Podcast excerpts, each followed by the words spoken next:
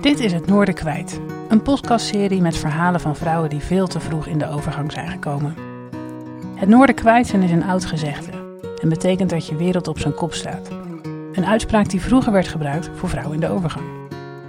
Mijn naam is Ger-Anne Jiskoot, ik ben psycholoog bij het expertisecentrum Vervroegde Overgang van het Erasmus M C.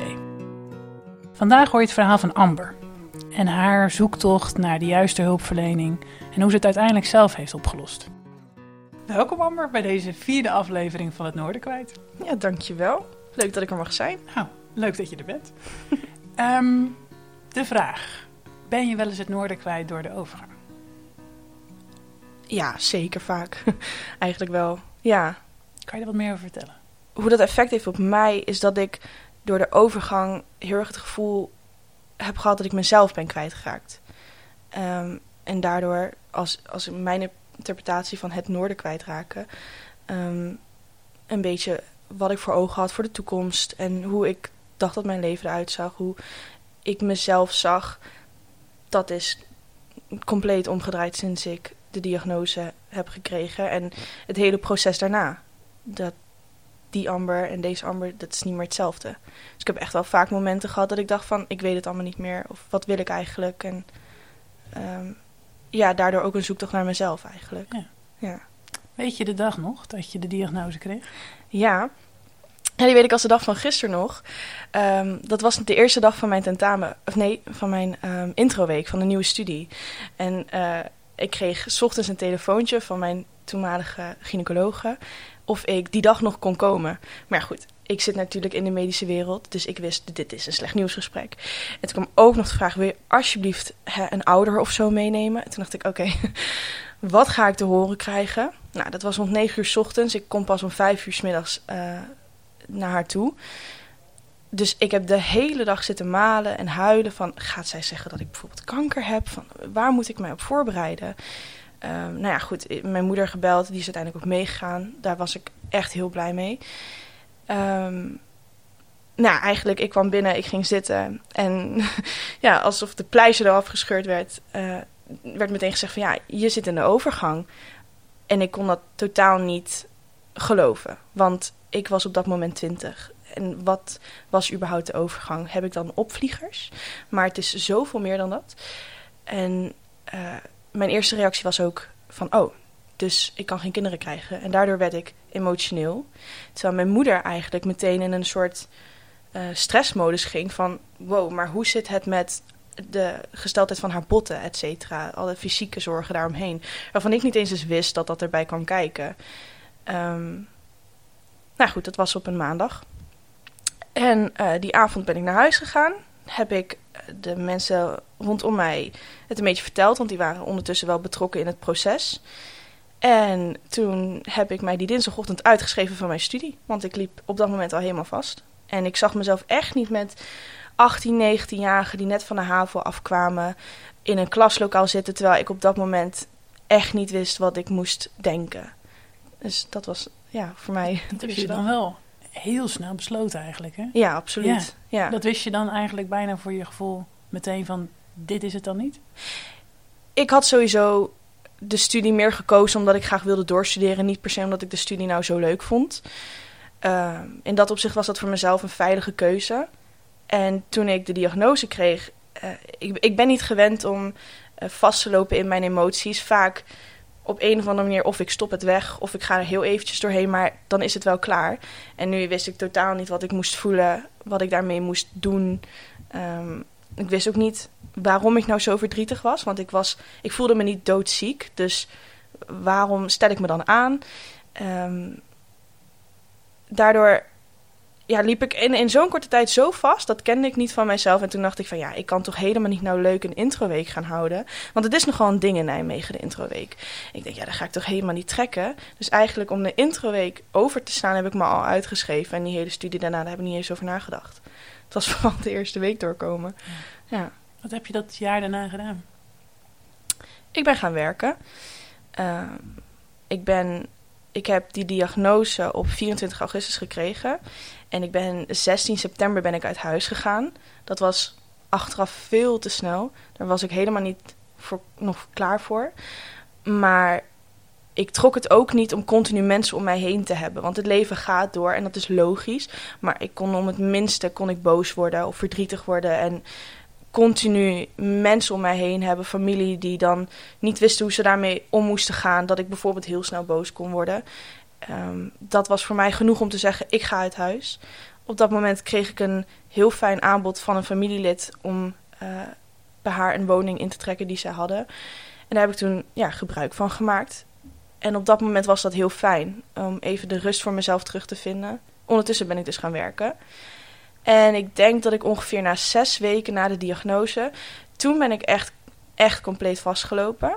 En uh, ja, dat resulteerde in dat ik 's nachts wakker werd en echt hyperventileren en huilen. Want ik wist gewoon niet uh, wat mij te wachten stond. Weet je, je, je hebt dat slecht nieuwsgesprek en ze komen met echt, nou, het overvalt je wat er allemaal voor risico's aan vastzitten.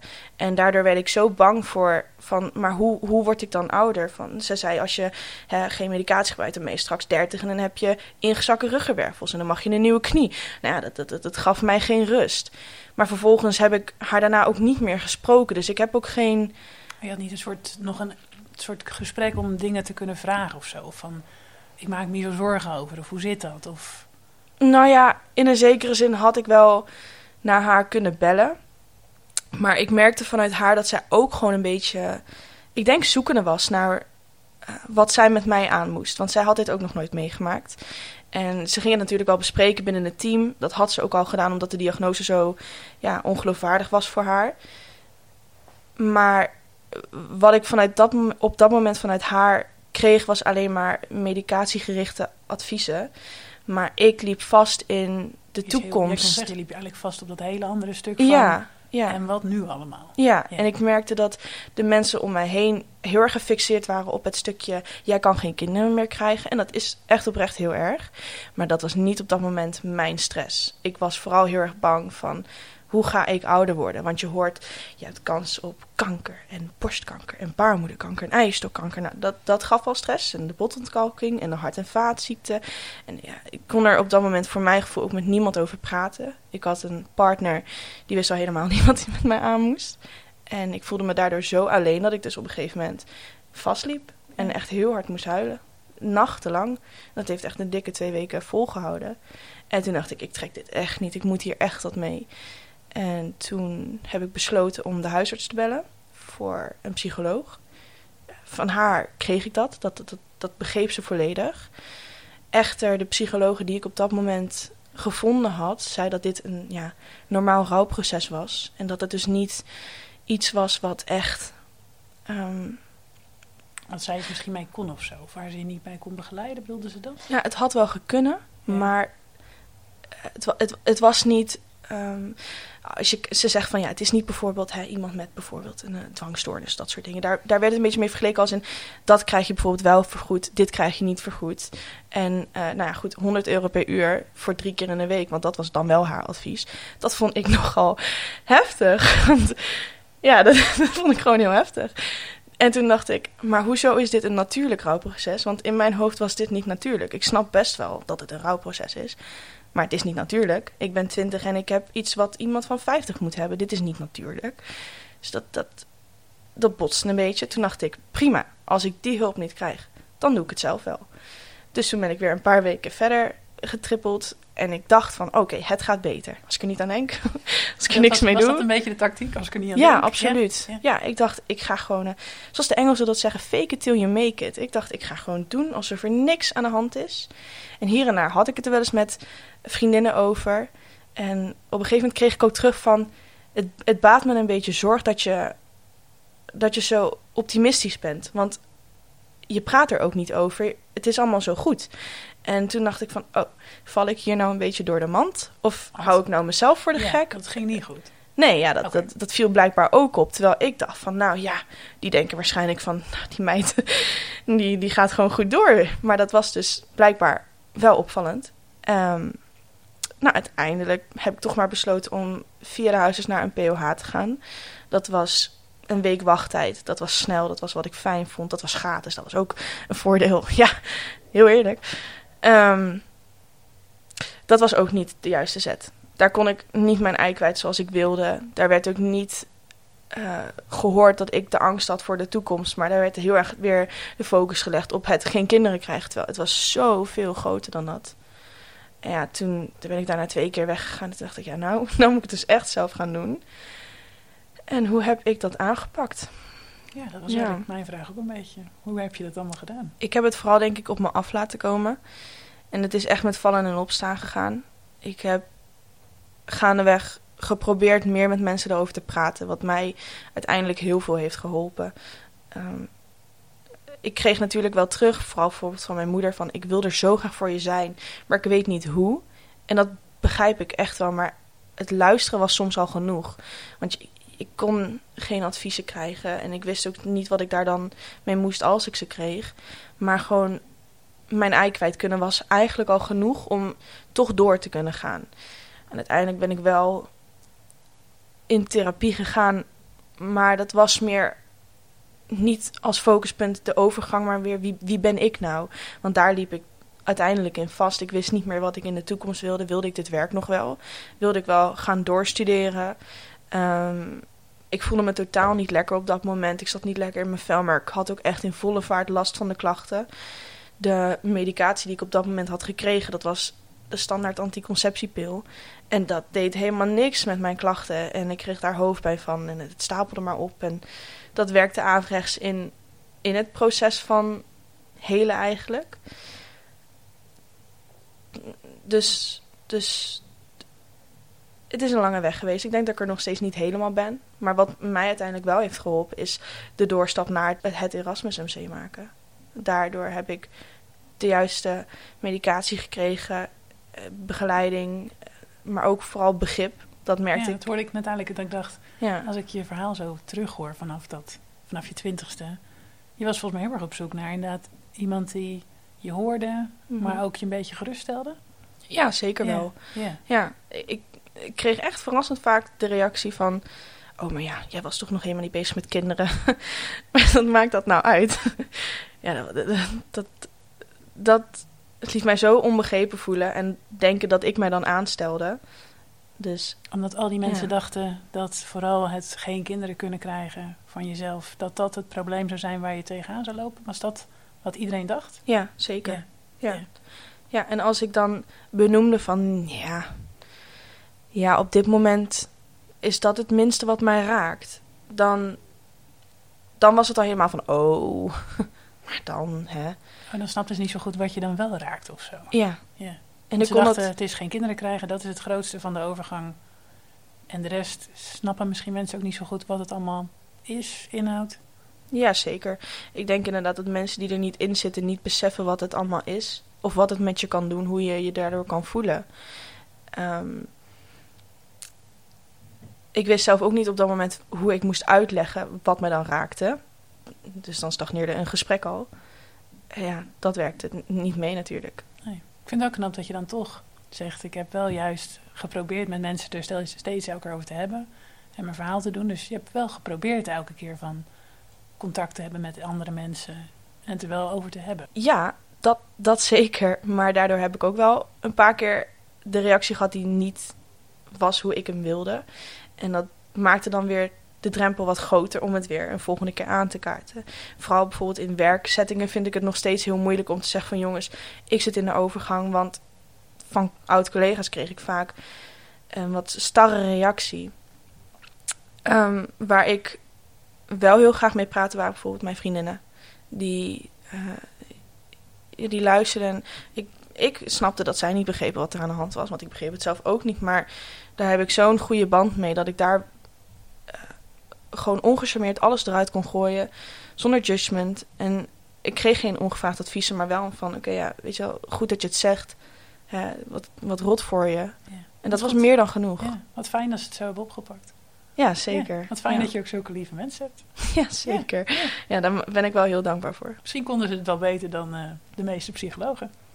Nou ja, Dat, dat durf ik niet te zeggen. Nou, dat maar... was ook mee, een beetje misschien mijn mening. Maar ik denk wel dat je er misschien meer aan hebt gehad dan welke psycholoog dan ook.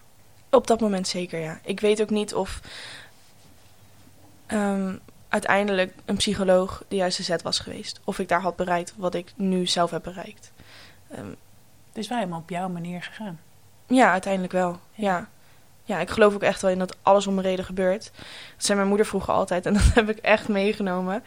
En nu, vanaf dag één tot aan nu, zie ik echt wel dat dat een beetje is hoe het is gegaan. Dat klinkt misschien heel zweverig, maar... Nee, helemaal niet. Maar ik meer dat ik denk, en wat is dan... Je zegt, alles gebeurt met een reden. En bedoel je dan dat dit jou overkomt met een reden?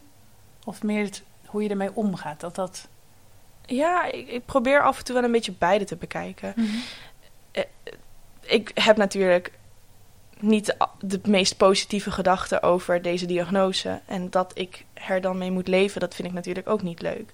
Maar als ik dan moet denken van oké, okay, wat is dan de reden daarachter? Dan probeer ik wel af en toe te denken van het zal wel een reden hebben. En af en toe probeer ik er ook wel naar te zoeken van wat zou die reden dan zijn? En daar kan ik dan wel mijn eigen theorieën op maken. En of dat zo is, dat weet ik niet. Dat zal altijd een beetje... Ja, grijs gebied blijven, maar dat is soms wel een houvast die ik ja. heel fijn vind. Ja. Wat merk je nu nog van de overgang? Bijvoorbeeld op werk of als je thuis bent? Als ik thuis ben en ik kijk het fysiek gezien, dan gaat het nu best wel goed. Bijvoorbeeld, ik heb geen last meer van mijn opvliegers, echt heel af en toe. Um, ik heb af en toe nog wel eens vage klachten. Dan denk ik van, oké, okay, zou, zou dit door de overgang komen? Dat is af en toe ook gewoon een beetje vaag. Maar over het algemeen gaat het echt wel goed sinds ik aan de medicatie zit. Um, dus thuis merk ik er niet per se heel veel meer van. Uh, of ik moet het in mijn uh, datingleven of zo gaan kijken. Dan loop ik er nog wel eens tegenaan. Maar ik denk dat dat vooral ook aan mezelf ligt. Hoe ik uh, bang ben dat mensen erop reageren. Um, als ik kijk naar...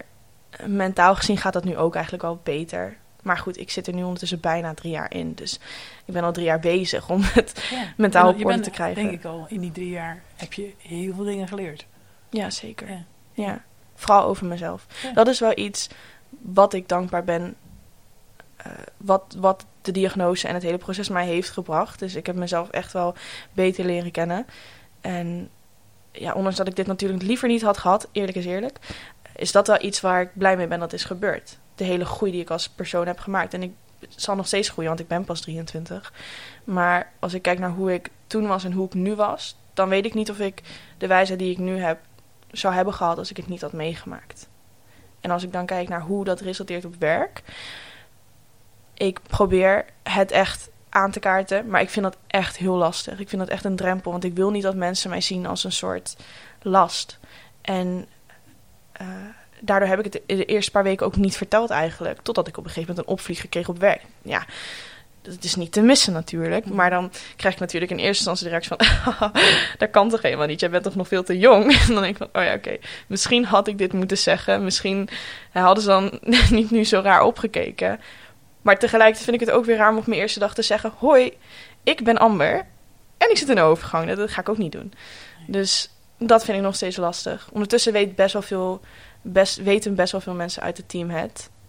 En de reacties zijn heel begripvol.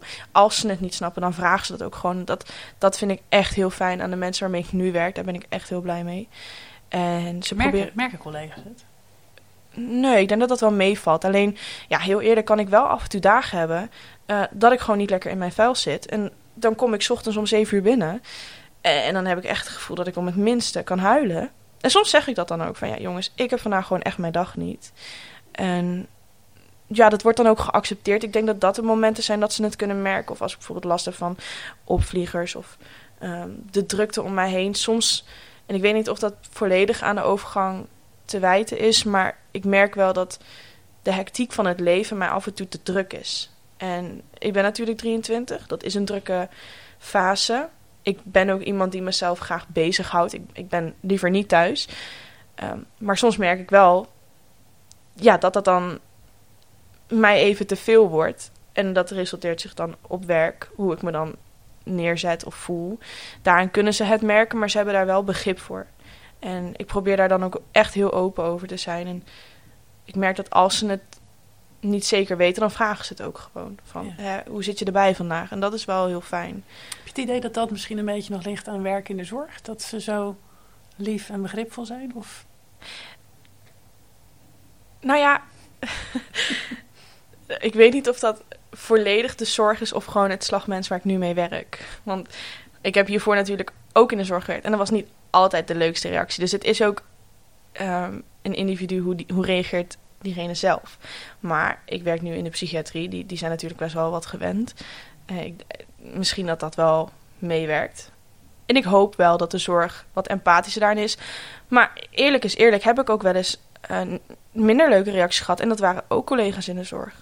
Die het dan gewoon niet begrepen. Dat waren dan ja, collega's die het zelf nog niet meemaken. En die, die dan, net zoals ik eigenlijk, voordat ik me erin ging verdiepen, dacht dat het alleen maar opvliegers was. En mm. ja, hè. Terwijl die ook echt heel vervelend zijn als je ze hebt. Ja, zeker. Maar ja. het is... Ja, dat, dat zeker. Maar ik denk dat ik dat misschien nog het minst erg vind van alles wat erbij ja. komt kijken. Dus het is, dat, is, dat is te kort door de bocht. Als je zegt de overgang is opvliegers. Dat, dat is te kort door de bocht. Ik voelde me een jonge meid in een oud lichaam. Dat was het vooral. En ja. uh, hey, ik kreeg klachten als in ik kreeg pijn in mijn polsen. En ik had opvliegers. En nee. Noem het maar op. En daardoor voelde ik me dus ook gewoon niet meer jong en jeugdig. Zoals ze dan zeggen dat je als twintig moet zijn. En uh, ja, dat, dat, dat, dat, dat, dat botste zo hard met hoe ik me eigenlijk voelde toen ik was voor en daarna. En dat liep dus ook um, door in mijn relatie. Ik wilde absoluut niet een knuffel van hem, intiem zijn, een kus. Absoluut niet. Want dat vond ik allemaal onprettig. En ja, ik zat zo in een knoop met mezelf dat ik dat ook echt niet kon waarderen. Nee. Is dat, om, is dat minder geworden in de afgelopen jaren? Uiteindelijk wel, ja. Met, ja. met de tijd. Ik weet niet of het misschien ook aan die relatie lag. Um, dat dat misschien een onderdeel was wat sowieso een beetje apart was. Dat, misschien is het een samenhang van geweest. Maar dat was, dat was echt vooral de eerste maand dat ik me echt zo voelde. Op een gegeven moment is dat wel een beetje weggezakt hoor. Um, en ik denk dat ik ook nu ondertussen zo ver ben dat ik denk van ja, oké, okay, het is misschien een klacht wat een vrouw van vijftig heeft, maar het is nou eenmaal wel wie ik ben. En ik kan er wel, uh, ik kan het wel een beetje onder het tapijt vegen, maar het is er, ik moet er wat mee. Ja, maar je vindt jezelf geen oud wijf meer. Nou, nou, nou, nou, nou af en toe wel hoor. Jawel, ja. Als ik ja. af en toe klachten heb, dan denk ik wel van, oh, hoe gaat dit zijn als ik echt vijftig ben? Hoe gaat dit door de aankomende dertig jaar? Maar zo kan ik niet. Als ik daar, als ik daar echt vol aan ga denken en mijn tijd aan ga verspillen, dan kom ik echt in een neerwaartse spiraal. Dat moet ik echt niet doen.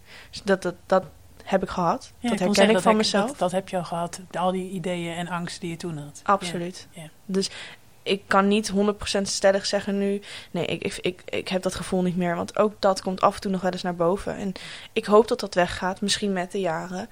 Maar het feit blijft dat ik klachten heb die ik niet hoor te hebben, die mijn leeftijdsgenoten niet snappen. Ja, dat, sorry, dat krijg ik gewoon niet bolgewerkt af en toe. Nee. Toen je net iets zei over van, hè, het heeft wel een impact op hoe ik aan het daten ben en zo, hè? Ja. Um, Want, want hoe is het om te daten als je vroeg in de overgang bent? Nou, ik heb het nog niet in zijn volle glorie benut, het dateleven. um, en ik denk dat dat ook deels misschien komt door de overgang. Ik ben natuurlijk niet het meest zelfverzekerde persoon. Dus daardoor ben ik ook niet een grote fan van daten. Maar ik vond het, ik vind het zo eng om tegen een partner of een potentiële partner te moeten zeggen van, ik zit in de overgang en dit en dit en dit komt daarbij kijken en dit en dit en dit laat mij zo voelen en ik kan jou geen kinderen geven. Want verrassend genoeg willen veel mannen kinderen en dat is hun goed recht, maar dat maakt het daten niet makkelijker. En wanneer zeg je zoiets, soort van, zeg ik dat op de eerste date? Nee, dat is veel te snel. Je gaat niet op een eerste date over kinderen praten, maar tegelijkertijd op date vijf heb ik al zoveel erin geïnvesteerd, is er al een paar weken overheen gegaan, dat ik al wel interesse heb. En dus enigszins misschien gekwetst hieruit kan komen. Ga ik het dan zeggen? Is dat te laat? Zo ga ik dan denken. Nou heb ik een, een relatie gehad toen ik um, de diagnose kreeg. Nou, dat is uiteindelijk, heb ik dat uitgemaakt. Um, als ik de overgang en die relatie um, even erbij pak, heeft dat wel eens moeilijkheden in die relatie gebracht. dat wij niet op één lijn stonden van hoe gaan we dit aanpakken. Um, Wilt hij kinderen, dat wist hij niet. In eerste instantie had hij zo, nou, ik denk niet dat ik het wil. Toen kregen we de overgang, toen was het, ik denk dat ik het wel wil. En na een paar maanden was, ik weet het allemaal niet. En het enige wat ik wilde horen was, het maakt me niet uit. Want ik weet het zelf ook nog niet. Ik ben normaal gesproken ook niet bezig met kinderen op drieëntwintig. Dus ik weet het ook niet. Maar als ik iemand heb die heel stellig zegt, ik wil dit wel, dan schrikt dat mij wel af. Want ik ga jou dat nooit kunnen geven in de manier dat jij het zoekt. En um, ik, ik, ik heb, na die relatie heb ik gedate. Toen heb ik het eigenlijk vrij snel aangekaart. Maar dat was ook bij die persoon mogelijk. En die reageerde daar heel coulant op en heel begripvol. En dat was wel heel erg nodig voor mij. Want dat was mijn eerste ervaring na de relatie eigenlijk. Uh, en dat ik van hem zo'n begripvolle en liefdevolle reactie kreeg, was precies wat ik nodig had op dat moment om een beetje zelfvertrouwen ook, denk ik, in het hele daten te krijgen. Dat is uiteindelijk niks geworden. Helaas. Maar goed. Um, daarna ben ik nog een keer met iemand op date geweest. Maar die kende ik al. Die wist al van de situatie. En ook die reageerde coulant. Maar het stukje kinderen was bij hem van, ja, ik denk wel dat ik het wil. En dan heb ik altijd meteen zoiets van, ik ga dit niet doen. Ook al zou hij heel leuk zijn. Dat maakt al een beetje af. Absoluut, ja. ja. Omdat je dan jezelf wil beschermen of wil je hem beschermen? Nee, dat is echt mezelf beschermen. Ja? ja, ik ben zo bang dat ik dan, weet je wel, zes jaar verder ben, mijn hele toekomst voor hem zie. Als ik, als ik eenmaal verliefd word en ik zit in een relatie, dan ga ik ook zo hard en dan zal ik alles voor een partner doen. Ik wil niet gekwetst worden om iets waar ik niks aan kan doen. Ik kan hier niks aan doen, feit. Maar ik wil daar niet de dupe van zijn. Dus dan, dan doe ik het maar gewoon niet. Dan ga ik maar op zoek naar iemand die het niet wil, want dan speel ik veilig. Eigenlijk. In mijn hoofd. En dat is misschien niet zo. Want wat nou als ik het wel wil? Ja, dat vroeg me ook af. Wat als je het wel wil? Ja, dat, ja geen idee. Oprecht, daar kom ik niet nee. uit. Nee. Ik merk dat bijvoorbeeld mijn zus, die gunt het mij zo van harte, omdat ik vroeger zo graag kinderen wilde. Eigenlijk pas sinds de diagnose dat ik zeg, ik hoef het niet meer. Ik ben er klaar mee.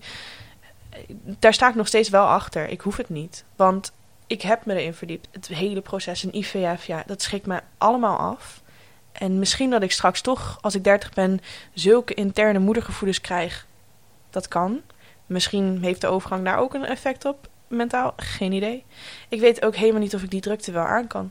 Als ik nu af en toe de drukte van het leven al gewoon te druk vind, kan ik dan wel een kind aan? Want in principe, als je in de overgang zit, heb je geen, heb je geen jonge kindjes meer. Want je bent eigenlijk hè, eind veertig, begin vijftig. Dus misschien is dat wel iets wat mijn lichaam mij vertelt. Van misschien is dat niet de weg voor jou. Of het pad wat jij moet bewandelen. En daarbij wil ik graag carrière maken. Ik wil graag ja, de wereld zien. En dat kan met kinderen. Maar wil ik het? Dat weet ik niet. Nee. En eigenlijk wel een beetje voor je soort van open staat. Dat je denkt, ik zie wel hoe dat gaat lopen. Of denk je, nee, het gaat e- mee? Nee, de deur is wel echt meer dicht dan open ja. hoor.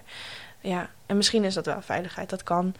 Maar het is iets wat mij op dit moment houvast en rust geeft. En ja. uh, mocht ik het ooit toch wel willen, ja, dat is dan zorg voor later. Maar op dit moment ga ik er niet vanuit dat ik straks achtentwintig, dertig ben en denk, oké, okay, nee, ik wil het toch wel. Want het proces verandert niet wat ik moet doorlopen. En ik denk dat ik op dit moment wel realistisch genoeg kan zeggen dat ik dat niet wil. En ja, die gevoelens, of ik die ga krijgen, terug ga krijgen, geen idee. Daar heb ik geen invloed op, maar misschien hou ik mezelf daarin wel een beetje voor de gek. Ik heb geen idee, maar op dit moment wil ik het niet. Nee. Als je dan kijkt naar um, het leven nu, hè? En vind je dan het leven met de vervroegde overgang? Is het nog leuk? Of is het weer leuk? Misschien moet ik dat zeggen. Maar het is altijd expres dat ik natuurlijk een beetje zeg, is het nog leuk? Nee, ik denk weer leuk. Want het was een hele lange periode echt niet leuk. En echt wel een beetje donker. Maar door de diagnose en door alles wat er in die drie jaar is gebeurd, probeer ik nu wel extra te genieten. En dat klinkt misschien heel zwaar. Zo van, ja, je gaat niet dood. Maar uh, zo is het wel. Gewoon, het is echt veel te kort om bij allemaal dingen stil te gaan staan. En tuurlijk moet je ook de serieuze kant van het leven inzien. Maar ik wil ook genieten. Extra hard genieten. Veel zien. Veel leuke dingen doen. Op vakantie gaan. Met vriendinnen. Stappen. Noem het maar op. Ik vind dat leuk. En uh, ja, dat, dat, dat, is, dat is wel meer tot mijn besef gekomen sinds de diagnose. Dat ik gewoon echt wil genieten. Ja. Dus dat doe je. Ja, absoluut. Ja, dat is goed. Ja. Ja. Ja. Dan um, ga ik een beetje afronden. Helemaal goed. Dankjewel dat je hier te gast wilde zijn. Nou ja, bedankt dat ik mocht komen. Ja. Je kan ons steunen door vriend van de show te worden. Ga daarom naar w w w punt vriend van de show punt n l slash het noorden kwijt. Dankjewel.